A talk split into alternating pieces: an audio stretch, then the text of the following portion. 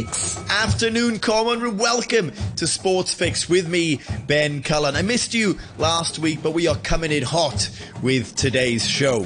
Red Bull's Max Verstappen survived a mid-race downpour to win the Monaco Grand Prix from Aston Martin's Fernando Alonso. Verstappen appeared to be cruising at the front, but his race was given added jeopardy by his team delaying his pit stop in an attempt to make it coincide with the rain.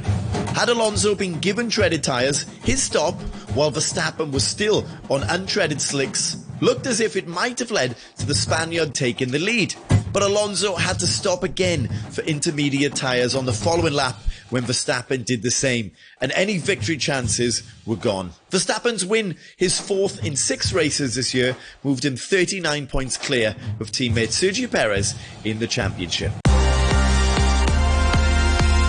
Miami Heat halted the Boston Celtics' remarkable fight back in the Eastern Conference Finals, clinching their deciding match 103-84 to reach their NBA Finals.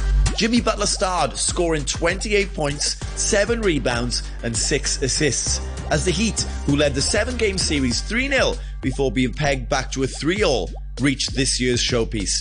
The first 8 seeds to reach the finals since the New York Knicks in 1999. The Heat will play the Denver Nuggets in the best-of-7 finals.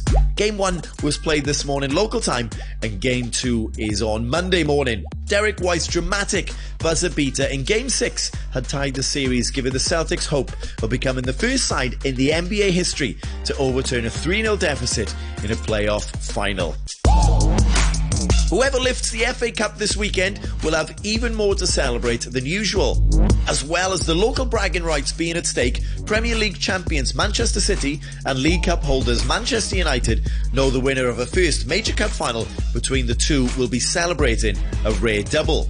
City also have the dream of a treble, knowing victory against their neighbours would leave them just needing to beat Inter Milan in next Saturday's Champions League final to make it a feat achieved by only one other club in English football. And that team to win a Premier League, FA Cup and European Cup in one season?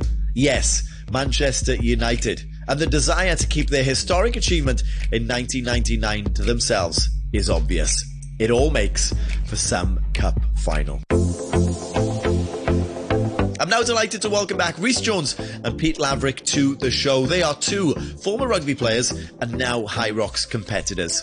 I do want to give some more context for the actual race itself. So how it works is the two gentlemen will take on all of the running, but then the stations are split however you wish.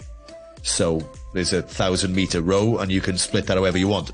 Pete, can you let us know roughly how you did split the stations? Did you go straight down the middle? How did that look? Yeah, it was a lot of debate, this conversation, a lot of trial and error in our training. We pretty much went straight down the middle. From all of our conditioning sessions and practice, we're pretty strong. We're both pretty similar on all the stations, but fortunately for us, the ones that I'm slightly stronger at, the ones I'm stronger at and the one Rhys is strongest at are all the different stations. So it's kind of perfect for our strategy.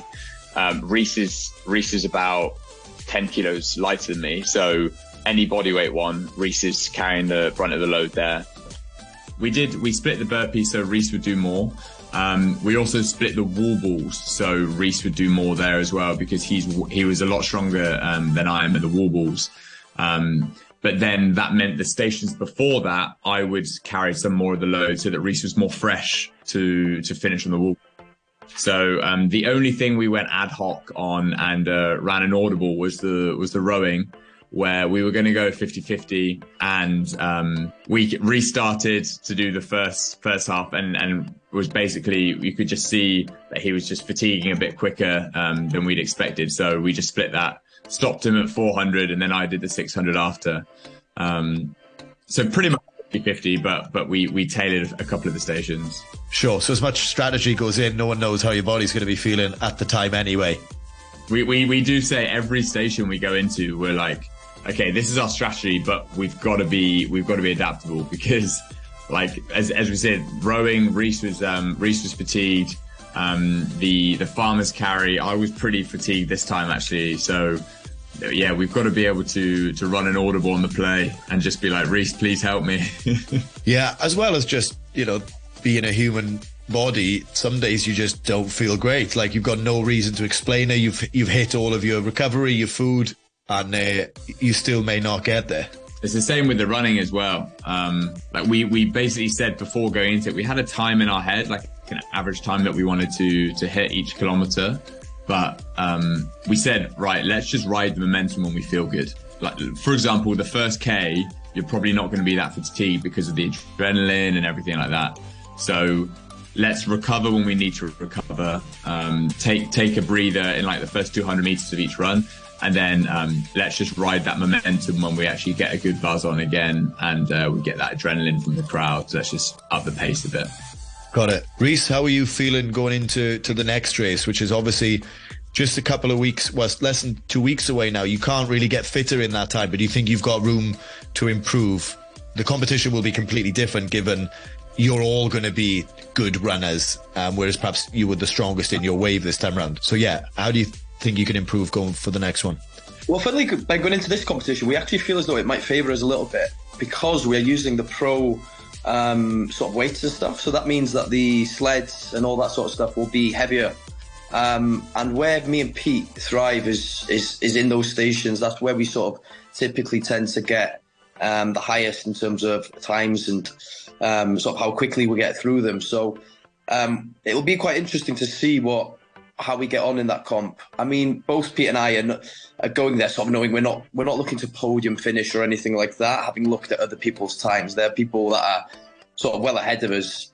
But I think we might surprise ourselves in terms of how well we can sort of move those weights. And I think it sort of suits us in that sense. Granted, it'll be even more disgusting, but I think we'll get through it, and I think we can sort of do quite well, and we can maybe surprise ourselves there. Very good. Pete, do you think you will continue? Like, you've found yourself going to a world championships in any sport. That's pretty awesome. And who knows where Hyrox will go. So to say that you got to the world champs is epic. Are you going to keep going? Has this ignited something that you didn't know was there, or will you park it? It's a great question, Benny. It's definitely igniting something that I didn't know was there in terms of enjoying this fitness style competition. I will definitely keep doing Hyrox. I don't know in what capacity, whether Rhys and I do it again together, or if I do it just with some friends in the mixed one, or or in the teams one, sorry, or, you know, do a mixed one with my girlfriend. You know, who knows? I think in terms of like elite performance, in the short term, this will probably be it in the next year or so.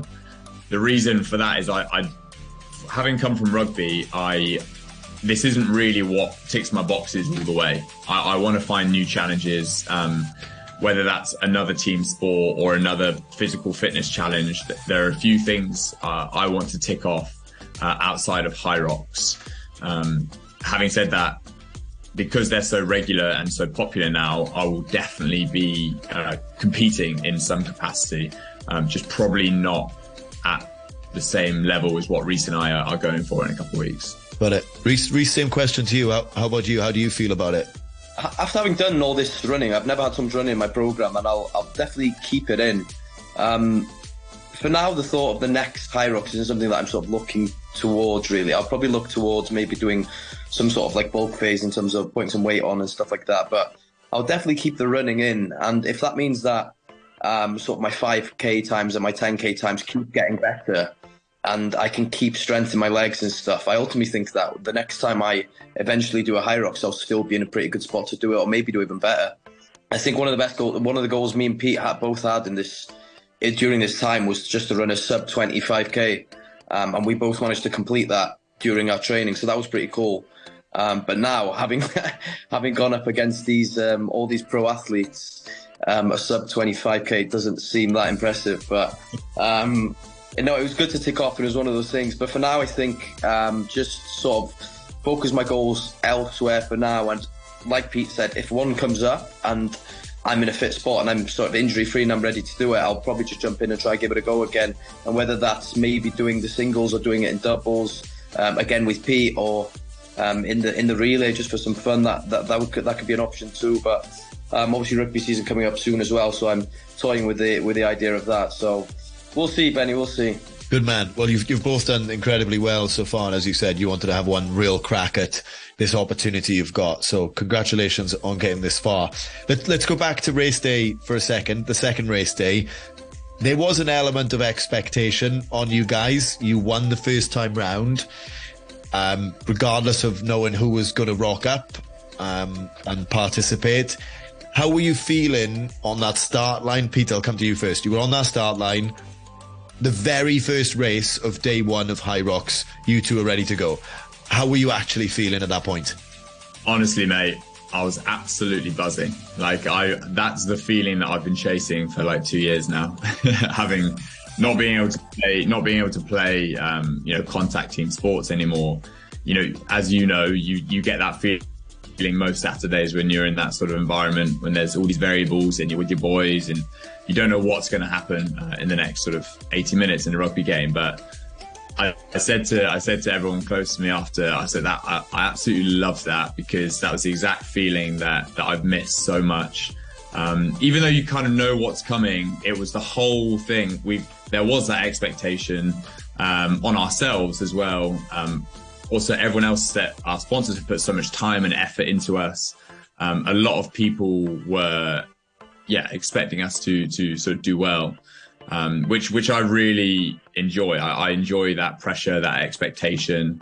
But it was just great to be in that competitive environment again. And it didn't stop, even when we got tired and then coming into each station, and we were the first ones there, and having you on the MC and all of our sort of friends and loved ones there supporting as well. It really was like that, quite an emotional feeling of, being able to compete and be on some form of stage again. I absolutely loved it. Brilliant. Well, gents, congratulations on getting this far. Congratulations on an excellent race on the weekend. Good man. Thank you, Benny. Thanks for having us on, mate. No problem. Yeah, awesome. Thanks, Benny. That's it. Cheers, lads. Hong Kong, are you ready? This is the hottest ticket in the world right now. We are heading to Paris for this week's hottest ticket in the world. The French Open is underway, and what a tournament it is. We are missing the King of Clay dearly, Rafael Nadal, but I'm excited to see who takes the men's and women's crowns over the next couple of weeks. Have a great weekend, and I'll see you for your Sports Fix next week. On RTHK Radio 3.